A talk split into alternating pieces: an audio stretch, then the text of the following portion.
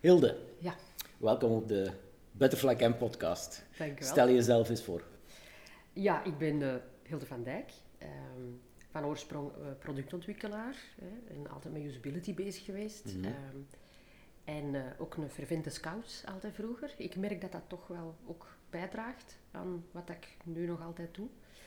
Ehm, en ja, oprichter van onder andere Monkey Shot. Mhm. dat is een user experience design bureau. Eh, Peel, dat is een service design bureau. House of Innovation, dat is een co-creatieplek in Antwerpen. En dan eh, iets recenter kindjes zijn eh, Farm of Inspiration en Paperplane Pilot. Oké. Ik denk dat we elkaar net gemist hebben op productontwikkeling. Ik ben afgestudeerd in 97. Jij bent... In 99 ben ik 99. afgestudeerd, ja. Dus we moeten elkaar zeker in de wandelgangen Ja, tegen het lijf gelopen hebben. Maar Ja. ja, ja ik, ik ging veel naar de les. Ik weet niet hoe dat bij u zat. ik ging uiterst zelden naar de les. voilà, misschien En, daarom eh, dat we elkaar weinig hebben gezien. Ja, dat is absoluut mijn schuld, eh, zeker. Hoe, ehm, uiteraard, hè, veel, veel van jouw eh, initiatieven hebben te maken met, met creativiteit. Ehm, je hebt een achtergrond als, als ontwerper. Was dat voor jou een evidentie om u te gaan toespitsen op creativiteit als onderwerp, op speelsheid als onderwerp? Ja, het zou natuurlijk geweldig zijn om te kunnen zeggen, ja, ja, dat was al vanaf 99 mijn plan. Maar eh, dat is uiteraard niet. Dat is eigenlijk een pad dat je bewandelt. Ehm, ik denk dat je in productontwikkeling vooral leert methodisch te werk te gaan. En denken in structuren en weten dat elk probleem oplosbaar is. Dus die basis is wel heel goed om met creativiteit bezig te zijn. Ehm, en dan de link met innovatie uiteraard, hè, zeker vanuit productdesign. Maar ik denk dat de speelsheid eigenlijk pas iets van de laatste jaren is, waardoor dat ik echt ben gaan beseffen van, ja, dat is een stuk van mijn DNA en ja, dat, is, dat kan in een bedrijfscontext ook. En is dat uw scouts-DNA dan? Of? Ehm, ik denk dat dat gewoon karakterieel ook is. Dus eh, dat bleek ook dat dat een van mijn kernkwaliteiten is, speelsheid. Maar dat kan Mhm. natuurlijk ook doorslagen hè, en een allergie worden enzovoort. Hè. Maar eh, eh, uiteraard, mensen die in een jeugdbeweging zitten en zo, die hebben over het algemeen wat meer speelsheid in hun DNA zitten. Hoe merkte dat? dat je daar goed in zit?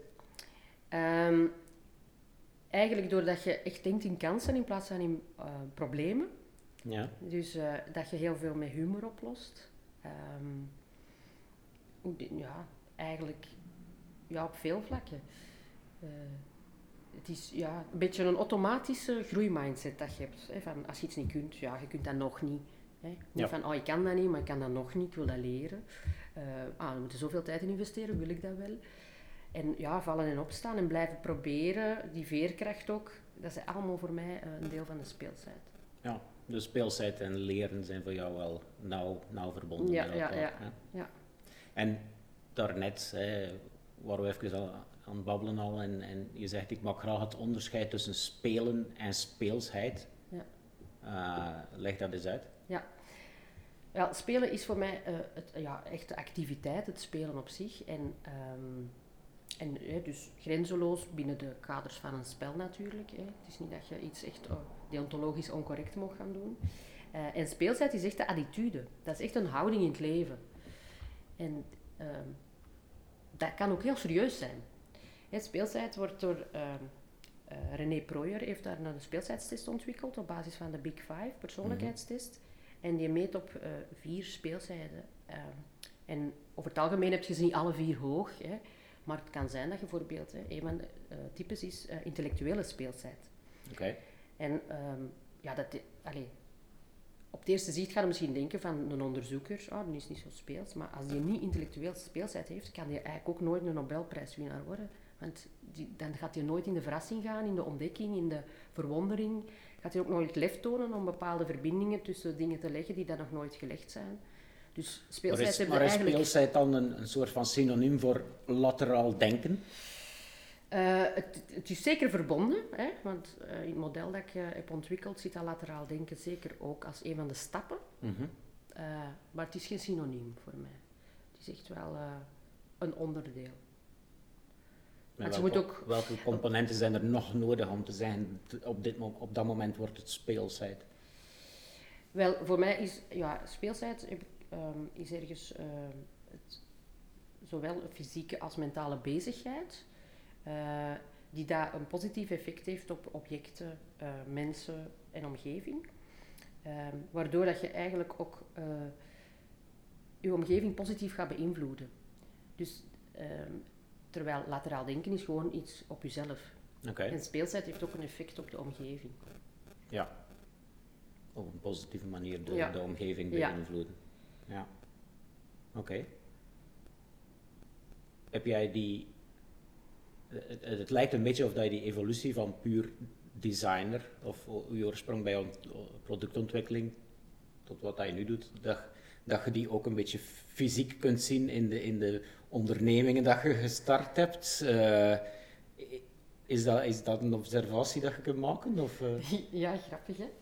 Absoluut, absoluut. En, eh, en dat is zeker niet, zoals ik daar straks ook zei, van, ehm, dat is zeker geen pad dat al was uitgestippeld, maar op een of andere manier is dat een iteratief proces waar dat ik in beland ben. Ja. En dat wel klopt, er zit wel een lijn in. Ik denk de lijn over het algemeen is sowieso, het is altijd art en science. Dus een deel vind ik echt heel belangrijk dat het wetenschappelijk onderbouwd is. Maar een deel is ook het loslaten en een designer die mij toelaten. Nog altijd de art Mhm. kant. Dus het is altijd in balans opzoeken. Dus dat is een rode draad. Ehm, en een andere rode draad is eh, mensen. Het is altijd human-centered ehm, in alle stappen. En ik dacht dat oorspronkelijk ook een draad technologie was. Eh, maar ik merk dat ik hoe langer hoe minder met technologie wil te maken hebben. Ehm, ik bedoel daarmee niet dat ik, allee, dat hoort erbij, ik sta open voor technologie, maar technologie is nog veel te veel eh, dominant in onze wereld. Dat is een beetje zoals de IT-afdeling van een bedrijf vroeger. Die moesten ondersteunend zijn, maar die, waren, die beslisten eigenlijk hoe dat proces ging zijn. Ja. En dat vind ik met technologie ook, dat moet ons ondersteunen. Hè. Uitvindingen zijn gedaan om mensen het leven makkelijker te maken. Een wasmachine is er gekomen, zodanig dat je niet uren niet meer aan die beek moet zitten schrobben. Zodanig Om leuke dingen kunt- te doen. Dat je harder kunt werken meestal. Nee, omdat je harder kunt spelen. Mijn zoon die zegt, dat- zegt al van zijn zeven jaar, "Maar mama, ik ga gewoon robotjes uitvinden die mijn werk doen, zodanig dat ik kan chillen. Hè. En, is misschien een beetje overdreven, maar eigenlijk Is dat niet altijd, het is, is dat niet altijd de, de hoop van technologie geweest? Dat, dat ze het werk zouden afnemen van ons, zodat wij als mensen tijd zouden kunnen hebben om te spelen? Ik denk dat we dat ergens zijn verlo- verloren. Ik denk dat dat de hoop moest zijn, maar nu is dat bijna een angst geworden van oei, met die artificiële intelligentie, ik weet niet hoeveel jobs gaan verloren gaan. Ik denk van, allee, we gaan jij veel meer tijd krijgen om te spelen, om te leren. Eh, hè, want ja, de eeuwige leerling zit ook in mij, maar dat wordt, allee, denk ik, bij iedereen wel gestimuleerd om te blijven groeien. En ja, ik, Ik, ik las deze morgen dat eigenlijk maar, eh, het was een, een, een artikel van Frederik Anseel, eh, die, die, waarin ze schreven dat eigenlijk maar 10% of maar 20% van de mensen zich bezig is met levenslang leren. echt? Ja, dat ik, vond, me. ja. ik vond dat eh, niet echt een, een hoopgevend cijfer. Nee, nee, nee. Ik hoop dat die leeftijdscategorie fout is gekozen of zo. Allee. Maar amai, dat is wel een, eh, een grote groep. Denk je dat, dat Allee, een grote groep niet bedoel ik dan, hè. Ja. je, je in, in uw werk als gastprofessor, en, en we gaan daar straks even op doorgaan, eh, kom je uiteraard te maken met, krijg je te maken met een nieuwe generatie, jonge mensen, neem ik aan. ja. Eh, zijn die anders dan onze generatie daarin, in, in, in speelsheid? Eh, zie je verschillen? Ja, zeker wel. Ehm, ook als ik het vergelijk met in het begin, als ik bij Monkey Shot hè, mensen aanwierf, hadden een bepaalde vibe. Ehm, eerst hadden ze zo een soort groepje wereldverbeteraars en dan had je eigenlijk weer de, degene, ja, geld is belangrijk vooral. Ehm, en nu merk ik dat in het onderwijs terug, dat er terug wat meer hoop is. Ehm, dat er toch wel, allee, dus ze willen inderdaad een, een juiste balans, ze willen, eh, maar ze hebben een enorme drive. En, Mhm. en eh, ja, ethisch moet het kloppen. Hè. De, de waarde Ja. van een bedrijf of van een organisatie of van een leerkracht zelfs, als die matcht met hun waarden, dan komen ze graag naar de les. Ja. Als die niet matcht, dan eigenlijk willen die dan niet de moeite doen voor naar u de les te komen. Ze zijn, ze zijn zeer eh, ethisch bezig en in, in vergelijking met dikwijls, ik denk onze generatie, wij schopten nog tegen het systeem. Uh, ik, ik denk dat, ze, dat, dat, dat, jongeren tegenwoordig ook realistischer zijn en, het, en, en merken dat ze het systeem van binnenuit kunnen veranderen. Maar misschien ben ik daar verkeerd in. Mm ik weet niet of dat ze dat um, van binnenuit zien te veranderen. Ik denk dat ze het gewoon niet, niet aanvaarden. Mhm. Wij gingen in de rebellie inderdaad wel wat mhm. meer, maar uiteindelijk draaiden we wel mee. Mhm. Zij zeggen eigenlijk zelfs voordat ze bij u starten van zo wil ik het en zo niet. En uh, gaan er gewoon niet mee.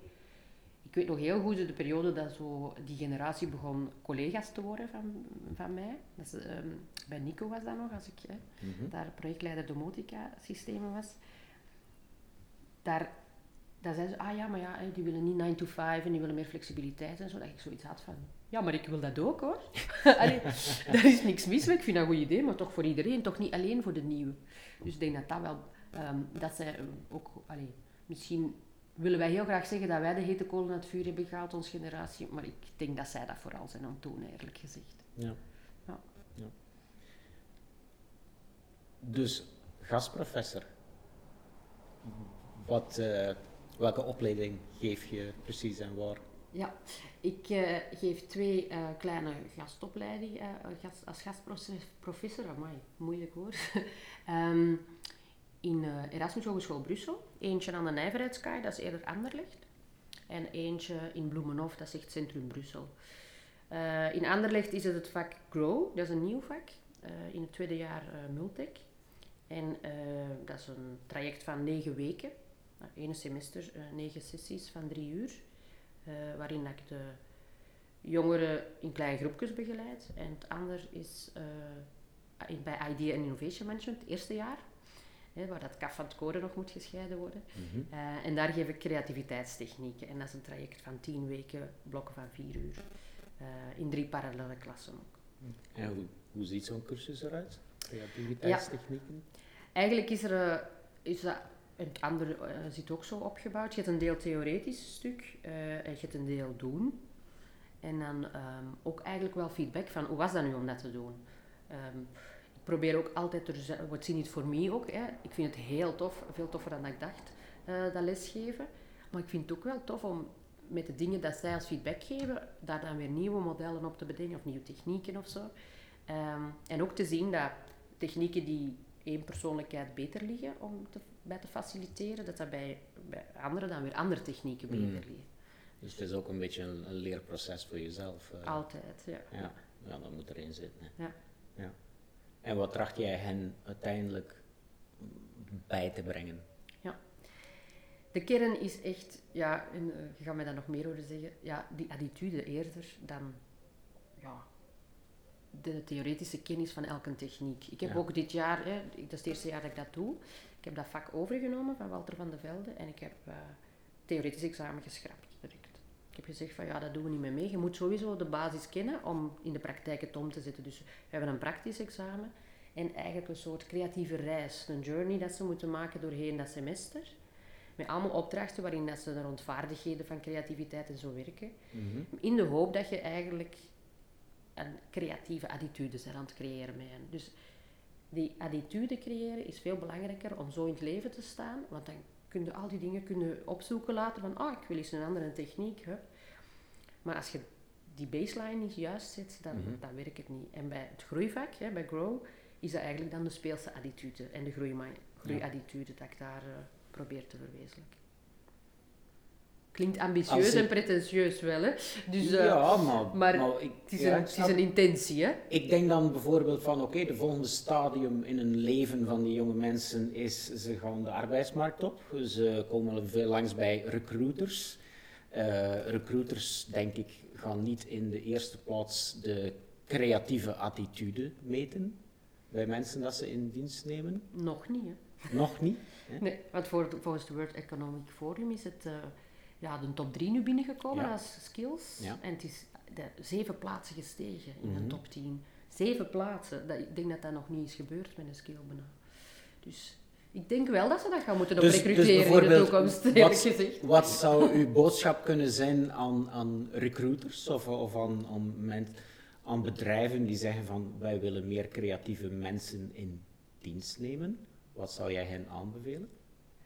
Eh, wel. Ehm, Plato die zei, je leert meer van een persoon met één uur te spelen Mhm. dan van een jaar te praten met elkaar. En ik vind dat zo goed in deze context, omdat ik zoiets heb van ja, speelt gewoon een spel. Doe een, doe een recruteringsspel. Allee, dat kan ook ontworpen worden. Er moeten belangrijke aspecten natuurlijk naar boven komen, ook naast het creatieve en het speelse. Maar speel een spel met die mensen en je gaat weten of dat, dat matcht met je bedrijf. Ja.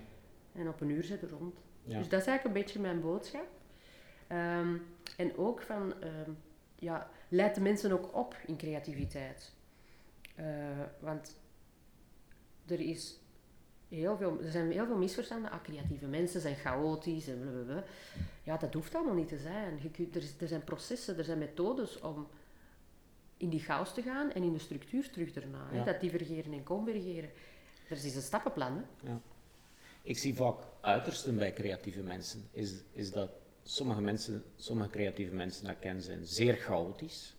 En als je in hun bureau of hun atelier komt, dan werkelijk dat is dat één chaos. En meestal is dat voor hen zeer, zeer gestructureerd in hun hoofd. Hè. Pas op, voor ons ziet er dat als buitenstaander als chaos uit. En dan heb je andere mensen, creatieve mensen, maar die zeer clean zijn. Die meer als Jonathan Ive door het leven gaan, minimalistisch zijn. Ja, dikwijls ook in zwart gekleed, design. Ja, ja, voilà, zo bewust minimalistisch zijn, maar toch in hun denken heel creatief zijn. Is Ja, ja. ja ik, ik volg dat ook wel een beetje. Ik, ik, eh, ik heb dat altijd vergeleken met het, de artiest, echt, eh, de kunstenaar en een designer. En eh, bij de kunstenaar, die zal bijvoorbeeld nooit echt een tattoo op zijn lijf kunnen zetten, want die tattoo zal nooit af zijn. En een designer kan wel een tattoo op zijn lijf zetten, want dat is op een gegeven moment goed genoeg. En ik zie dat ook, allee, dan is dat ook zo die structuur en de chaos. En ehm, ja, er bestaat zoiets als geordende chaos, zeker. Hè? Ja. Ja. En het is misschien ook een beetje een yin en yang eh, principe dat beide nodig zijn. Ja. Nu, ik denk dat ik ehm, eerder chaotisch ook ben. Mijn mama zei dat toch altijd, van oh, die begon het dan op te ruimen. En ik, maar ik wist perfect waar dat alles lag. Mhm. Dat was echt, dat was een systeem, maar dat hang, hing ervan af in, in welke fase van mijn creatief proces dat ik zat. Want ik heb ook echt een fase waar ik denk van, dit kan niet meer. Nu moet ik even terug alles opruimen, structuur brengen. Dus misschien is dat bij die, bij die kunstenaars ook wel wat. Dat is op een gegeven moment, allee, moeten ze ook hun, eh, hun attributen wassen en weet ik wat. Dus ik vermoed dat dat wel in golven gaat. Ja, ja. Wat zijn, ehm, hoe herkennen we spelen ten opzichte van werken? Wat zijn de eigenschappen van, hoe herkennen we dat iemand aan het spelen is? Ja, ja. Ehm, ja, ik kan dat best eh, insteken met, met Stuart Brown. Hè. Dus dat is ehm, iemand, een, ja, een dokter in de speeltijd die een National Institute of Play heeft opgericht. En die zei, ehm, ja, the opposite of eh, play is not work, but it's depression. En ik denk dat dat het allemaal zegt. Hè. Dus dat, je, dat, dat spelen en werken kan hand in hand gaan. Ehm, ik denk als we afstappen, en dat hoop ik in de toekomst, van zo hè, de 9 to 5 en het in uren tellen en valideren van mensen hun meerwaarde. eh, en we gaan naar resultaatverbindenissen en zo. Ja, maakt eigenlijk toch niet uit hè, dat hij iets meer heeft gespeeld die een dag of iets anders. Ik denk dat je ook als spelend heel efficiënt kunt zijn en een kortere dag gaat hebben. Ehm, het is ook eh, een onderzoek eh, rond gedaan, rond de productiviteit die daar stijgt, omwille van dat er meer gespeeld wordt in de organisatie. Dus je zei, ja, die loyaliteit wordt gestimuleerd, de, de drive wordt gestimuleerd. Je zei, er is heel veel overlap tussen spelen en in flow zijn, bijvoorbeeld. En Ja. iedereen weet dat in flow zijn, eh, dat je dan inderdaad veel meer produceert. Heel toepasselijk. Ik heb deze morgen nog geschreven over, over flow. Ah, zie die aan. Ik heb nog niet gelezen. Ehm, wat doet, eh, misschien kun je even kort uitleggen van wat doet spelen precies met het brein als we aan het spelen zijn. Heb je daar informatie over? Ja. Ehm, ik ga het wel in mijn taal uitleggen, hè, want ik Ja. ben geen echte Liefst, ja. wetenschapper. Hè. Ehm, maar eigenlijk bij spelen gaat ehm, verschillende delen van de, hersenactiviteit, van de hersenen activeren. En daar heb je eigenlijk ook over eh, nodig voor creatief te zijn. Ehm, want bij, ehm, eh, vroeger was er een assumptie van life, eh, left brain, right brain denken. Mhm. hè. Eh, maar ze hebben eh, nu act, ehm, recenter onderzoek heeft, heeft aangewezen dat door die verschillende hersendelen te activeren en hoe meer dat er, dat er nieuwe verbindingen worden geleg- gelegd en dus ook nieuwe denkpatronen kunnen ontstaan. En dat dat vooral nodig is om echt out of the box hè, te denken. Mhm. Ja. En maakt ons dat, als we het werk benaderen als een spel, eerder dan als een taak, hè, gaan, we, gaan we dan het werk anders benaderen omwille van, die, van dat verschil? Ehm, ja, ja, uiteraard. Eh, ik denk de eerste stap is als je alles op je werk al eens als een project bekijkt, in plaats van een taak, maar een project. Ehm, op een of andere manier, als je het woord taak uitspreekt, dan denk je van de fun zit in het afvinken, de fun zit als het klaar is, de taak. Terwijl als je iets als een project benoemt, en dat kan een vroegere taak zijn, ehm, dan zijn de onderweg ook gelukkig. Hè? Dan zijn de onderweg ook bezig. Allee, haalde ook resultaten in een project. Elke, elke dag is dan een succes. Ja. En dat is ook een beetje met spelen. Hè, van, Hmm. ehm, Ergens dat is een- die flow state wel, wel belangrijk om daar geregeld in te gaan. Ja, ja. En het gaat sowieso nog meer de mensen dwingen om kie- te kiezen voor een job waar ze gepassioneerd over kunnen zijn. Hè. Het is niet dat je 100% altijd moet in je vibe zitten, maar... allee, Moet dat, toch- moet dat, moet dat, eh, moeten mensen gepassioneerd zijn door, door hun werk of kunnen ze werk ook gewoon als, oh, eh, werk zien. Dat de inkomsten. Eh, ja, moeten nooit, hè. Moeten is dwang, hè. ja, voilà. Dus ik ga ervan uit dat, dat je dat wilt. Of dat, je, dat, Mhm. dat fijn zou zijn. Omdat je meer dan de helft van je leven bent aan het werken. Dus, Ja. Maar ik denk dat wij tot een, een gelukkige minderheid behoren die onze passie in ons werk kunnen vinden. Er zijn ook mensen die, ik bedoel, als je een, weet ik veel, camionchauffeur of een mijnwerker bent, Mhm. kun je dan spel in je werk vinden? Ja, ik denk dat wel. Ik denk dat wel. Je kunt, eh, zeker als camionchauffeur, dat is een reis. Dat kan Dus, ik ja, voilà, Dan kun je, al, dat je kunt dus eh, in ja. facetten en in tussenstappen. Maar bon, mensen, heel veel mensen zeggen ook van, ik leef voor mijn hobby's. Maar beseffen zeer goed dat ze hun hobby niet kunnen... eh, Ja, bon, als mijn hobby vlinders verzamelen is, dan is het voor mij zeer moeilijk om daar mijn werk van te maken. Nee? Iedereen heeft de keuze om van zijn passie zijn werk te maken. Nee, nee, dat, dat, snap ik wel. Eh, maar vandaar dat de, hoe dat je erin staat, hè, die, die Mhm. nadruk ook op het attitude deel Mhm. ligt, hè, van die houding ten opzichte van, ah, hier is een probleem, ah, wat zijn allemaal de opties? Oké, ja, we gaan het zo doen. En daar eigenlijk een spel van maken in plaats van, oh nee, ik heb gefaald, eh, het, is, het is misgelopen. Het is Mhm. eigenlijk niet trial and error, maar trial and learn. Mhm, Dat is een heel belangrijke nuance. mhm. En want ik denk ook dat, allee, ik wil zeker niet het karikaturale van, oh, laten we allemaal gaan spelen op het werk gaan neerzetten. Eh, maar een belangrijk inzicht dat ik heb eh, verworven, en ik niet alleen uiteraard, ehm, is eigenlijk iets rond stress en burn-out. Dus laten we zeggen dat iedereen wel eens is dat er een stijgende lijn is in het aantal stresssignalen dat de mensen op de arbeidsmarkt geven en het aantal burn-outs. Ehm, wat blijkt nu, hè, in 2010 of 2011 heeft Health en Spinka hebben ontdekt dat spelen eh, een indicator is eh, rond het eh, zowel fysiek als mentaal goed voelen. Mhm. En het is het eerste dat wegvalt als iemand angstig is, honger heeft, in stress is ehm, of ziek is. Het spelen. Het spelen, het ja. spelen, Dus ja. als, eh, als er eh, iemand stopt met spelen, en als je merkt van ah, die, die speelt niet meer, Mhm. hè, zowel bij dieren hebben ze onderzocht hè, als bij mensen, dan is er iets van die parameters aanwezig. Dus dat kan zijn dat die ziek zijn en je stopt met spelen. Dat kan zijn dat die angstig zijn voor iets. Dat kan zijn dat die dus stress hebben ook. Ja. Dus eigenlijk zou spelen wel eens de oplossing kunnen zijn van de toekomst rond stress en burn-out. en het ontbreken van spelen een factor om in de gaten te houden. Absoluut, absoluut. Het kan enerzijds als kanariepietje ingezet worden, Mhm. om te detecteren van oei, hier is precies een probleem, want ze, ze spelen niet meer. Eh, en anderzijds ook als preventie. Hè. Mhm, mhm. Ja. Laat het ons eens vanuit het standpunt dan van de organisatie bekijken. Ja. Ehm, ik denk dat er geen enkele organisatie is die zou zeggen, ik wil niet meer creativiteit in mijn organisatie. Zeker omdat je wijst ook op het, op belang van de skill voor nu en de toekomst. Ehm, we willen dat kanariepietje in plaats zetten. Hoe beginnen we daaraan? Ja, ik denk sowieso heb je, allee, als je wilt attitude wijzigen, moet je altijd op drie pijlers in zitten. En, en één is, is gewoon eh, kennis er rond. Want als mensen, mensen aanvaarden niet meer zoiets vanzelfsprekend. Allee, ze moeten weten wat, wat zit erachter, dus dat moet onderbouwd zijn in een opleiding, in een informatie er rond van wat is nu die meerwaarde. Het waarom moeten ze ook dikwijls weten. Waarom moeten we gaan spelen?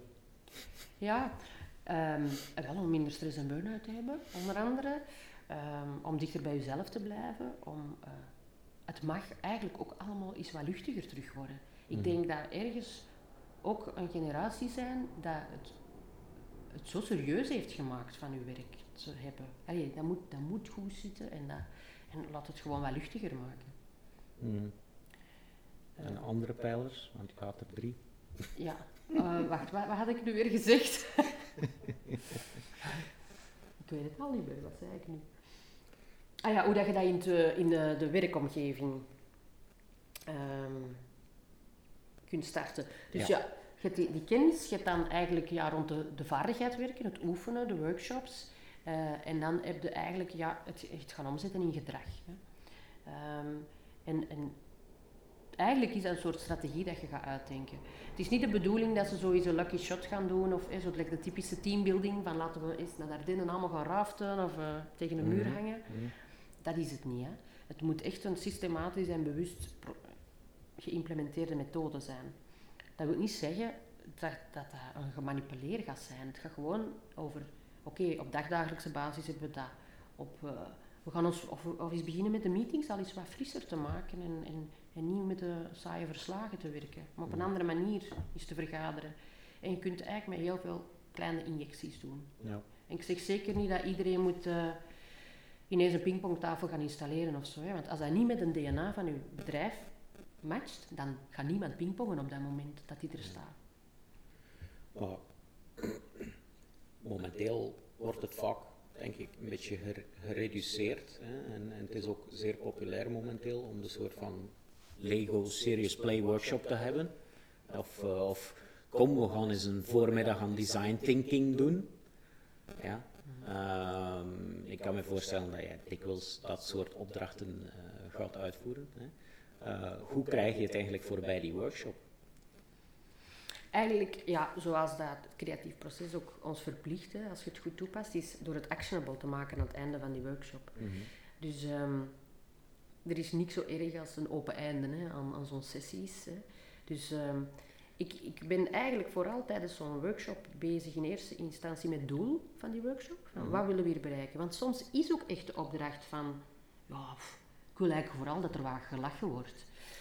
Absurd, hè? Ja? Maar dikwijls is er wel een iets diepgaandere opdracht. Hè. En dus dat doel moet je als eerste voor ogen houden, want anders heb je geen vervolg aan je, aan uw workshop. Dan de mensen en dan pas eigenlijk de techniek of de tool. Dus die Lego, opnieuw, ehm, in beginjaren dat dat dan ineens ontstond, was dat zo bijna het doel op zich. Zoals dat iedereen op een gegeven moment, alle banken een app vroegen aan ons Mhm. te ontwerpen. Dat is ook een beetje in het begin met die Lego Serious Play geweest, maar nu is dat gewoon een ondersteunend middel om een doel te bereiken en de mensen en eigenaarschap te stimuleren vooral. Ja. En ownership, ja, dat is hetzelfde. Maar ik zie, nog, eh, ik zie nog altijd geen meetings die echt als serieuze meetings eh, beschouwd worden waar dat de Lego-blokken op tafel komen. Ik gelukkig we wel. ik Ja, gelukkig ze- wel. ja, dus- ja, ja. ja, ik heb, eh, we hebben bijvoorbeeld eh, vorig jaar een sessie gedaan rond eenzaamheid. Mhm. Ik denk eenzaamheid, dat was met een overheid. In Nederland weliswaar, hè, staan ze altijd een beetje voor op die dingen. Ehm, waarin dat eenzaamheid werd besproken, echt met verschillende doelgroepen van de gemeente. Eh, en ik denk dat dat toch een heel serieus onderwerp is. Mhm. Misschien, ja, overheid is dan natuurlijk geen be- bedrijfscontext. Eh, maar evengoed rond veranderingen, wat doet dat met ons? En ehm, het, het fantastische aan ehm, met fysieke elementen werken, want ik, ben, ah, ik heb ook een bepaalde mening over eh, Lego Serious Play vroeger gehad, maar ik merk wel dat dat allee, werkt. Maar of dat dan nu Lego Serious Play is, of je werkt met plasticine, of je werkt met iets anders, maakt eigenlijk Ja. voor mij niet uit. En maar het voordeel van dat echt fysiek te gaan maken is enerzijds, ehm, ja, ze zijn aan tinkering aan het doen, dus ze werken met de vingers, waardoor dat er meer openheid in de hersenen ontstaat voor anderen hun mening, andere suggesties. Eh, dus dat is eigenlijk een beetje een trick of the mind dat je toepast. Eh, maar ook, eh, iedereen heeft zijn zeg. Als je gewoon hè, in een vergadering iedereen praat, je hebt talking heads, bla bla bla bla. En je hebt vrij snel een aantal dominante mensen, een aantal mensen die lean back en eh, ik ga hier gewoon zwijgen doen. Met zo'n techniek is dat niet, want iedereen komt om, aan de beurt, sowieso. En je kunt niet iemand anders zijn mening zomaar van tafel vegen. Met woorden kan dat heel snel gaan. Maar met fysieke dingen, dan moeten al bijna die zijn Lego-constructie gaan afbreken. Of Maar zo'n dat heb ik al-. Dat heb ik al zien gebeuren. hè. Mensen die ook dit Lego, hè, je moet in groepen moeten je, concept bouwen. En ook daar krijg je dominante stemmen die, die, die, die Ja, gaan ja. bepalen hoe dat het eindresultaat eruit ziet. Ja, maar als je de, de workshop goed ontwerpt, dan kan dat eigenlijk niet voorvallen. Mhm. Dus daar bestaan een aantal spelregels dat je moet toepassen, wat dat Lego heel goed heeft opgezet. Mhm. Ehm, en dan, dan kan dat niet gebeuren. Dan worden, de- worden die mensen vooral met hun zichzelf geconfronteerd. Mhm. Dan moeten ze bouwen op elkaar hè, en niet afbreken. Ja. Maar krijg je, ook, krijg je dan ook rea- reacties van de meer oh, cynische mensen die zeggen, ah, we gaan eens een, een potje met Lego spelen eh, en zo. Krijg je ook dat soort reacties? eh? Goh, ik, ja, tuurlijk. Hè. Allee, je krijgt die reactie zoals dat je op een gegeven moment... Ah, weer al brainstormen, yeah right. En dat heeft vooral te maken met dat dat ervoor slecht was toegepast, die techniek. Hè. Ehm, maar dat zijn niet noodzakelijk cynische mensen. Dat zijn dikwijls ook... eh, ehm, ja, ik noem dat voor het gemak hè, de blauwe mensen van Insights. Hè, die zo iets meer weerstand hebben. En ik merk, als er meer weerstand is, dan moet je gewoon meer wetenschap erin brengen. Om dat te onderbouwen waarom dat we die dingen doen. En ook als ze bezig zijn, dat even toelichten van wat zit daar nu achter. En dan krijg je die sowieso mee, omdat ja, die, die staan nog ver van dat spelen. Hè. Ja. Maar niet van de wetenschap en het waarom, dat is wel serieus genoeg. Kun je dan in, in, in het ontwerpen van die workshops en zo, kun je daar je, je UX, eh, je design skills zo ook in, eh, in kwijt? Is- Ja, absoluut. Ik denk, mensen die productontwikkeling hebben gestudeerd, zijn gewoon heel goed om human-centered te ontwerpen. En ja, een workshop is human-centered ontwerpen. Want je wilt iets met mensen bereiken vooral, dus ehm, absoluut. En, en zowel het visuele aspect dan ook, hè, eh, want nu had ik het vooral over het inhoudelijk, maar het visuele aspect ook. Hè. Als jij je, elementen dat je gebruikt op een workshop hè, grafisch wat mooi maakt en gebruiksvriendelijk, ja, dat is, dat is direct veel professioneler. Ja. ja. Als je die, zo- zo'n workshop op ontwerpt, hè, ik neem aan dat dat op maat is, eh, hoe bepaal je welke technieken dat je precies gaat inzetten? Is dat afhankelijk van het, van het onderwerp? Wa- Wat zijn de factoren die bepalen wat dat je gaat doen precies? Ja. Ehm, ja, sowieso doe je eerst een intakegesprek, doorgaan Mhm. van wat is nu echt de bedoeling, hebben we hier de juiste vraag vast. Ehm, eh, dus de opdracht inderdaad, inhoud heeft, eh, is bepalend. De deelnemers, zowel het aantal als welke profielen zitten daarin. Eh, de duur van de sessie is ook eh, belangrijk, want ja, Mhm. sommige technieken hebben gewoon iets meer tijd nodig dan andere. Ehm, en ja, ook, je wilt wat background information ook van de sfeer rond het thema. Dat heeft ook wel invloed. Hè. Eh, als er heel veel weerstand is rond dat thema, is het helemaal anders dan dat er iedereen eigenlijk graag erbij wil zitten hè, bij die Mhm. workshop. Ehm, En, en bijvoorbeeld, dat is een goed voorbeeld, wat ga je dan anders doen eh, als je weet van ik ga hier eigenlijk op veel weerstand botsen? Ehm, de trucken van de, de mind open te zetten gaan toepassen. Dus dan zou ik sowieso echt met dingen met hun handen gaan doen. En ook het fysieke Ik begin heel graag met een aantal vragen en statements, met ja en nee. En dan laat ik die fysiek in de ruimte, is die plaats ja en die plaats nee. Dan laat ik die gewoon fysiek naar daar lopen. En dat is eigenlijk al een eerste truc om enerzijds uh, mensen in beweging te krijgen, dus de hersenen komen ook in beweging. Ja. En, maar ook te visualiseren van, zie, iedereen hè, heeft, pak nu rond stress, hè, Um, je hebt soms ja geantwoord, soms nee, maar iedereen heeft een individueel pad bewandeld hier. Dus dat is eigenlijk voor iedereen persoonlijk. Er is geen juist of foute mening. En dat je zo eigenlijk, die, die setting de scene is dan nog veel belangrijker dan dat, ja, dat, dat er al sowieso ownership is rond het thema. Hè. Hmm. En hoe zorg je ervoor dat iedereen een gelijkwaardige stem krijgt in een. Uh, ja, eigenlijk door een goede facilitator. Dat is, en, en die techniek van, hè, van het fysieke is, is op die manier. Hmm. Maar zelfs als je niet met, met Lego of zo werkt, is dat vooral de rol van een facilitator om dat goed in de En werk je, dan, werk je dan alleen of heb je soms een facilitator mee? Um, het hangt ervan af welk type projecten. Bij, vroeger bij de design thinking workshops was ik eerder accelerator en ideeën, mm -hmm. Spuier. En was iemand anders een facilitator. Nu faciliteer ik vooral zelf. Uh, maar dan heb ik wel dikwijls een, een, een ja, een graphic recorder bij, of iemand die ook wel voor het verslag en zo. Want je kunt heel moeilijk en faciliteren en alles capteren. Ja. Uh, dat is gewoon een heel andere rol, om dat achteraf dan nog allemaal schoon ja, doc te documenteren wat dat er gaande is en wat dat de dingen zijn. En de grootte, de grootte van de groep, is er een soort van ideale grootte? Of, ja. Mijn, mijn voorkeur van workshops is ja, tussen de 6 en de 12. Mm -hmm.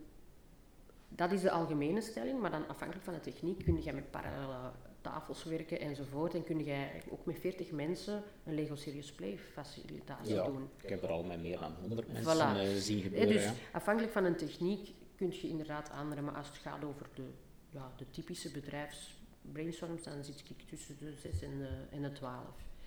Uh, eh, te laag mode ook niet gaan. Uh, onder andere, kunnen er nog ziek melden enzovoort. En te hoog ook niet, omdat je dat... We kunnen maar maximum 12 mensen begeleiden eigenlijk in ons brein. Dus, ja, daar zijn limieten op. Ja, ja. En ook te weinig. Uh, je moet wel die diversiteit in de groep hebben, neem ik aan. Ja, absoluut. Ja. Is het leuker om met... Zijn er verschillen als je met een echt een team gaat werken van mensen die elkaar misschien al jaren kennen of echt vreemdelingen? Ja, uiteraard als mensen elkaar kennen, uh, heb je bepaalde dingen niet meer te doen. Uh, dus ook het verschil zit weer in setting the scene. Uh, maar bijvoorbeeld, ik, ik, geef nu al voor de zesde keer bij First Floor, zo, die doen een opleidingstraject voor hun mensen die op de werkvloer verschijnen. En ik ben altijd de eerste workshop, omdat juist dat zorgt juist voor die sfeer en dat openbreken van die energie. En dat is nu net hetgeen waarom dat die creatieve sessies zo succesvol zijn. En dan moeten zij bijvoorbeeld beginnen met een superkracht, in plaats van hun cv af te rammelen. En ja, superkracht. En dan begin ik bijvoorbeeld met, ik zal een voorbeeld geven, ik ben Hilde en ik heb belachelijk veel energie. En dan wordt de scène gezet van, ah oké, ik moet hier niet zeggen dat ik goed in wiskunde ben, of goed in afwerken, of dus, uh, en dan zie je zo iedereen zo, uh, eerst wat schuchter.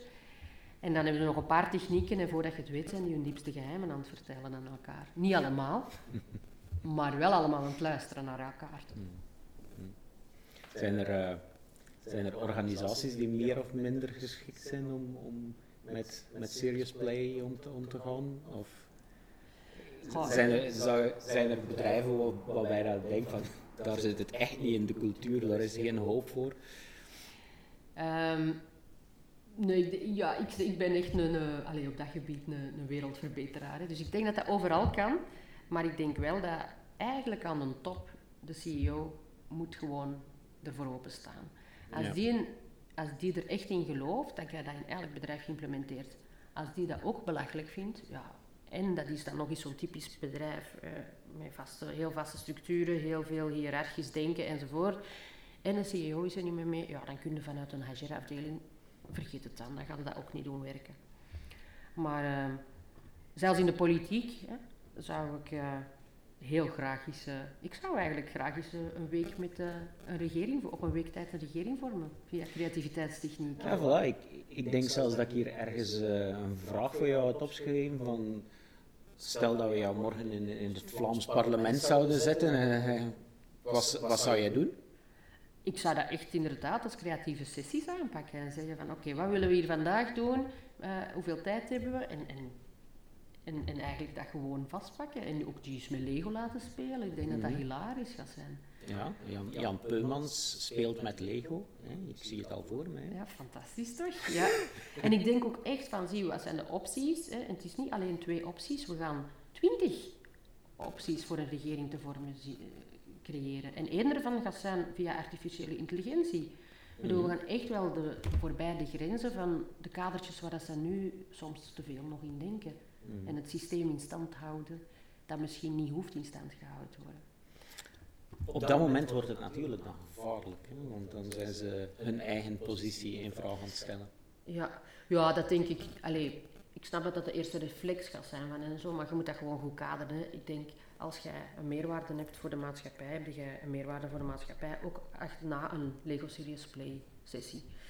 Eh, het, is, het is gewoon over... eh, ja, soms moeten het systeem omdenken. Hè. Zoals dat ze misschien zeggen van de scholen, in al die, alles is zo hard geëvolueerd en in school is nog altijd veel te veel hetzelfde systeem. Misschien is dat ook wel een beetje in de politiek landschap, dat dat zo lang hetzelfde systeem is.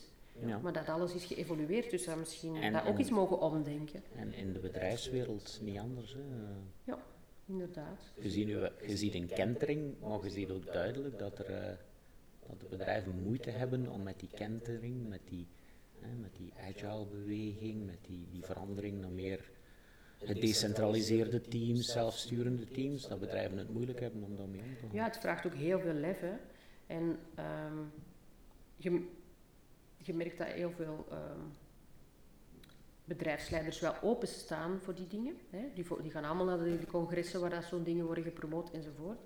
Maar opnieuw hè, gaan zij het eerste stapje dat misloopt terug naar het oude systeem. Hè. Ja. Dus de trial and error is dat dan, hup, back to start. Ehm, of gaan ze eruit leren en durven ze, hebben ze echt het lef om verder te gaan. Ja. En voor een stuk is, hè, er is altijd die onzekerheid, die is moeilijk. En voor een stuk is spelen ook eh, die onzekerheid exploreren, hè. Ja, u smijten gewoon, hè. Ja. leren over de toekomst. Ja. Ehm, ja. Hoe, weet je, hoe weet je dat je geslaagd bent in je workshop? Voel je dat? Gut feel? Eh, ja, het cliché-antwoord zou zijn als ze de rekening betalen. Hè. Ehm, maar eh, ja, je voelt dat wel.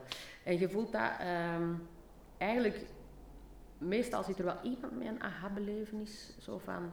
Amai, we hebben hier echt... Ik weet niet veel gedaan op korte tijd. Of... eh, oh, ik vond het eigenlijk zelfs... Oh, is al zo laat? Ik ben een tijd uit oog verloren. Of, dat zijn al zo die, die fijne dingetjes van de experience van de mensen. hè. Da- daar meet ik altijd al op. Eh, maar effectief komen er resultaten op, gaat er een vervolg aan gebouwd worden. Want ja, om nu betaald te worden voor de, zo, al die losse één one times lucky shot workshopjes, daar krijg ik eigenlijk niet meer. Allee, daar gaat mijn hart niet van sneller slagen. Dat er effectief iets mee bereikt wordt, is de bedoeling. Ja. En als het niet bereikt wordt, dan. eh, hoe rij je dan naar huis, naar de workshop? Ja. Ehm, dan, ja, ik, ik, ik wil dan altijd wel ook een nabespreking, een beetje, van zo'n sessie. Eh, om te weten van, oké, wat is er dan niet geslaagd of zo. Want we moeten niet onnozel doen. Als je zegt, ja, het is nog nooit misgelopen, of het is nog nooit... Ehm, ja, dan lieg je eigenlijk. Hè. Dus, allee, toch, het is, dat het echt een ramp was, nee, maar dat het... eh, ehm, ja, dat beter had kunnen, hè. dat is belangrijk. Eh, die lessons learned en misschien daar wel op anticiperen. Ehm, maar ja, ik, niemand faalt graag. Dus eh, dan moeten denken van, ah ja, oké, ik heb hier gefaald. Wat is er misgelopen? Wat kan ik daar beter in doen de volgende keer? En ja, misschien ook wel op een speelse manier een kaartje sturen of zo naar het bedrijf. Eh, voor hen te bedanken. En, en eigenlijk met een knipoog uw plaats nemen. daarin. Ja. En zeker nooit denken, ah, het ligt aan hen. Zij, zij zijn, er nog, zijn er nog niet klaar voor. Daar heb je een hekel aan, hè, aan die uitspraak. ja. dan heb ik het gewoon uh, niet goed ingeschat. Is voor een, is voor een, een bedrijf duur, duur in kosten, denk je, om, om speelsites meer structureel in te bouwen?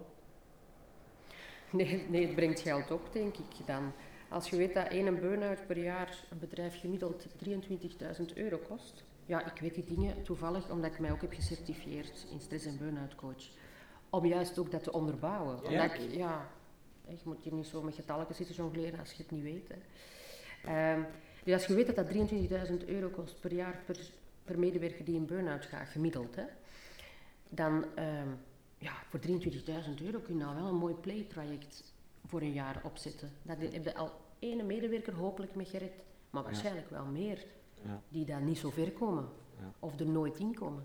En dat is dan enkel nog maar de negatieve effecten van uh, bestrijden. Er zijn dan ook nog de positieve effecten van creativiteit. In, uh... Ja, het is besmettelijk, hè. sowieso. Hè. Het, is, uh, het is effectief hè, op zijn omgeving. Dat positieve effect, dat is, ja, dat is goud waard. Ja. Dus speelsheid in het bedrijf betaalt zichzelf snel terug. Snel terug, absoluut. Snel terug. Ja. En hey, je, je bent ook voorstander van, zet daar een pingpongtafel. Uh, een bedrijf, er is, bedoel, er is, je kunt spelen gebruiken in, als werkmiddel, als tool. Ja, dat, is, dat is zeker jouw ding. Uh, er is ook gewoon spelen in de onderneming als ontspanning. Ja. Mensen spelen smiddags op hun computer een spelletje solitair. Uh, zijn dat ook, zijn dat ook positieve, positieve zaken? Dat wijst niet voor jou op verveling? Nee, dat wijst niet voor mij op verveling. Want verveling is ook nodig. Hè? Een beetje lummeltijd hè, noemen ze dat soms ook. Mm Zorgt voor de creativiteit. Hè? Je hebt incubatietijd nodig van een idee als dat inderdaad heel innovatief is. Dus dat is zeker nuttig. Um, ik ben zeker voorstander. Um, ik, ik zeg soms met een knipoog tegen mijn vrienden als ze bij mij op mijn begrafenis ooit zeggen, en wel, Hilde heeft de speeltijd ingevoerd in de bedrijfswereld, dan ga ik een hele gelukkige dooier zijn. Dat zeg ik altijd. Omdat, ja, als er een van de dingen dat heel goed zijn in school, is die pauzes. Om is de, de speeltijd. Is de speeltijd. Dus dat we terug meer speeltijd inbouwen. Vroeger, ik, mijn eerste vakantiejob was ik de koffiedame op een verzekeringsmaatschappij. echt? De koffiedame? Echt zo, met zo'n karretje kwam ik dan aan. Hè, rond tien uur en rond drie uur was dat dan. Ja, en je zag, iedereen laat zijn werk vallen. Iedereen komt daar in het rijken staan aan, die machine, aan, mijn, aan mijn karretje. En er wordt over van alles en nog wat gebabbeld. En, mm um, ja, en dan op den duur werden de koffiemachines hè, ingericht. En op den duur gaan mensen, gingen mensen aan tafel zelfs lunchen. Allee, achter hun computer zelfs lunchen. Mm -hmm ja, dat is eigenlijk een foute evolutie. Dus ik mhm. denk dat we terug, hè, de, ofwel de koffiedame, ofwel de speeltijd moeten inlassen. Ik was onlangs, uh, of nee, ik was, was aan het luisteren naar een, een audioboek die uitlegde dat de koffiedame in principe was eigenlijk ontstaan omwille van het feit dat mensen, dat mensen verwacht werden om acht uur geconcentreerd te werken. Ja. Um, en mensen zeiden van we zijn moe, we willen, we willen koffie dus is de koffiedame beginnen invoeren om mensen op tijd en stond koffie te geven, gewoon om ze wakker te houden en om ze te blijven werken. Maar uiteindelijk is er wel een, een neveneffect gekomen, de sociale, de sociale connectie van de, de koffiedame. En iedereen stond rond de koffiedame. En bedrijven hebben al gauw gemerkt van, ja, eigenlijk is dit een zeer belangrijk gegeven voor het sociaal weefsel uh, van, van onze onderneming. Uh, speeltijd zou ook interessant zijn voor het sociaal weefsel van de onderneming, neem ik aan. Absoluut, absoluut. Ja, en afhankelijk van welk werk dat je te kampen zit, zullen de ander soort spelen nodig hebben.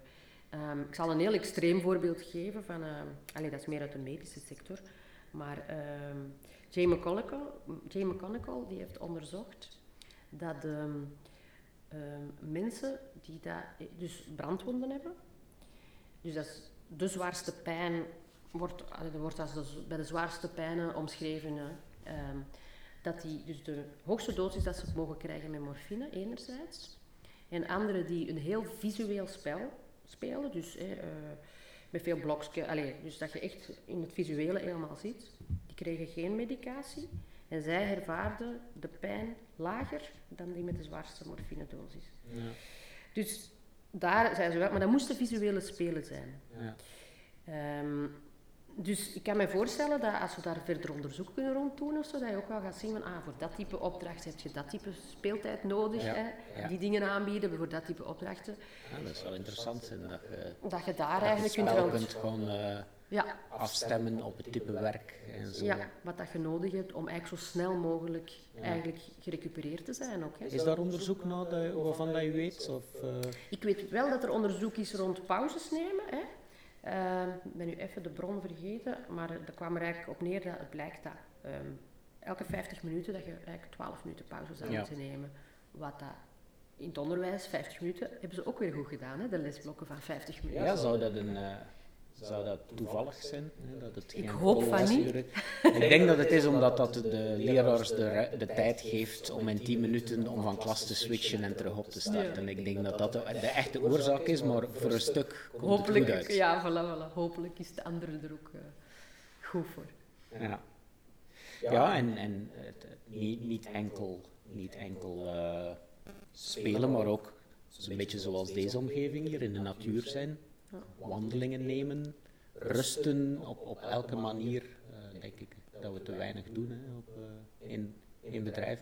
Ja, niet in bedrijven, ik denk in het leven ook. Hè. Het Als je leven. kijkt, als wij kleintjes waren, denk ik dat we één hobby, twee misschien hadden. Hè. Ik deed tekenschool en scouts op een gegeven moment, Mhm. dat was het. En nu hebben die hoeveel activiteiten? Allee, we zijn gewoon een beetje slachtoffer van ons kinderen dikwijls, van daar en daar te Als je tegenwoordig vraagt aan jonge ouders, eh, de sociale agenda van de kinderen, dat is een, eh, dat is een tweede job geworden. Hè? Ja, ja, absoluut. Je moet echt heel creatief zijn om dat te combineren met je echte job. ja. absoluut. Hoe, hoe, eh, hoe ziet voor jou de speelse organisatie van de toekomst er dan uit? Hoe denk je dat de dingen zullen evolueren?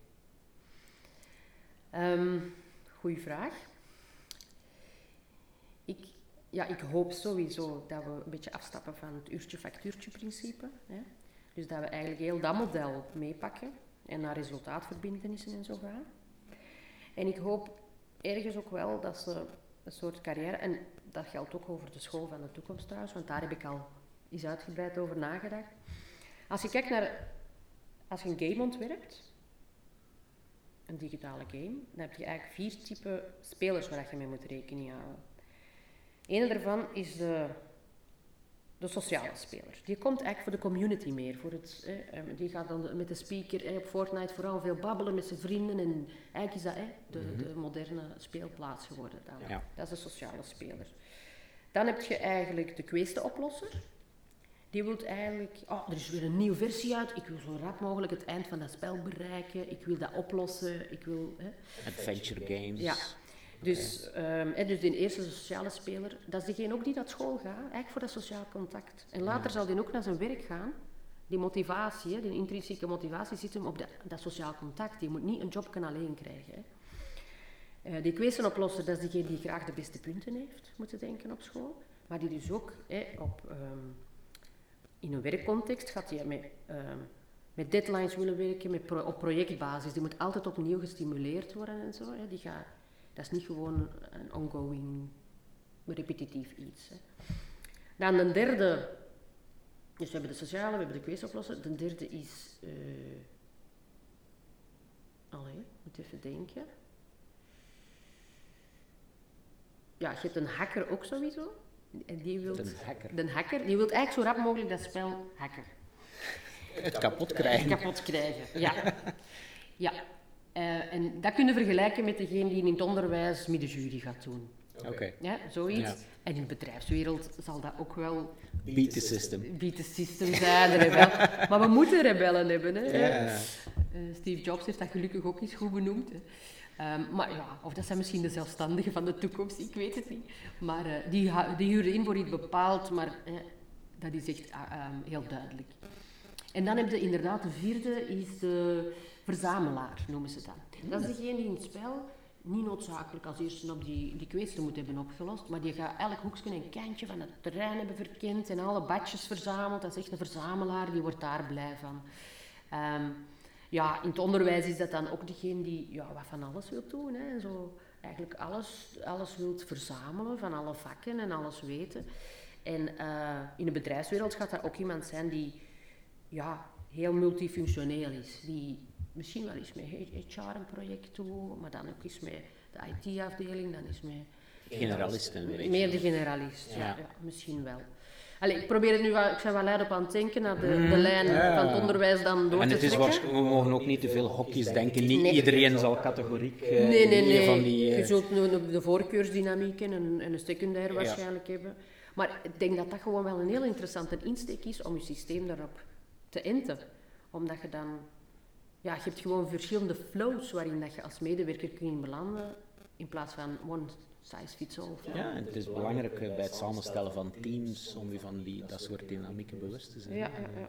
Want het bepaalt voor een stuk wel hoe dat mensen productief kunnen samenwerken. Ja, wat motiveert hen ook hè, om, om het te doen. Dat is weer die, die diversiteit dat je, dat je moet opzoeken. Hè. Ik kan me voorstellen als je een team hebt met radicaal mensen die in dezelfde dynamiek zitten, dat je veel blinde vlekken uh, genereert. Zo, hè. Ja, absoluut. Nu, ik, ik kan me voorstellen dat um, voor bepaalde dingen zijn er nu eenmaal veiligheidsprocedures en zo. Dat moet je mm. niet. Hè. Uh, um, in die context moet dat dan wel allemaal in dezelfde richting kijken zijn. En dat is nu even de procedure. En achteraf kunnen we daar dan creatief over nadenken van, heeft deze nu gewerkt? Mm. Ja. ja, absoluut. Goed. Hilde, ik vond dit echt eerlijk een, een ontzettend boeiend gesprek. Dank u. Zijn ik er, uh, vond het leuke interactie. Ja, ja. Zijn er uh, toevallig initiatieven dat je graag nog eventjes via dit kanaal ook in de, in de picture wil zetten? Feel free. Oké dan. Um, ja, ik wil eigenlijk wel mensen stimuleren om iets die speeltijdstest te doen rond die vier types. Dus dat kunnen ze doen via uh, start to play.today. Met de twee is Allee, de, de two is een twee. Ja, we zullen de link in de, in de show notes zetten, zoals dat dan heet. Ja, uh, dus dat is, allee, omdat ik denk dat dat wel inzicht kan geven van, ah, ik zie mijn eigen niet als speels, maar precies dan toch een beetje. Dus dat is wel een toffe. Ja, uiteraard Farm of Inspiration. Hè. Begint al eens met je bedrijf van hieruit eens een dag te laten werken. In het kader van stress en burn-out kunnen dat nog uh, aftrekken van, uh, van, de, van de belastingen, denk ik zelfs. Of, of, of je kunt daar alleszins eh, via KMO-portefeuille ook. en zelfs als je niet kunt aftrekken, is het een goede investering. Voilà, voilà. Ja. Dus um, doe zo'n dingen. Hè. Ga eens wat meer uit de, de context van je organisatie. Um, en ook, ja, uh, bied het aan, hè, de opleidingen. Dus ik, ik, geef heel graag opleidingen in, in bedrijven of uh, over verschillende bedrijven. Allee, rond creativiteit, rond speelse attitude, de groeimindset. Dus uh, mogen ze ook altijd mij voor contacteren. Absoluut, ik hoop het zeker. Hoe kunnen de mensen jou vinden? Um, op LinkedIn uiteraard, hè, Hilde van Dijk met YCK. En um, via hilde.farmofinspiration.be. Um, ehm, of ja, telefoonnummer mag ook. Hè. we zullen dat in de voeter zetten. Hè? Voilà, we zullen dat in de voeter zetten. Ja. Oké, okay, super bedankt, Hilde. Graag gedaan.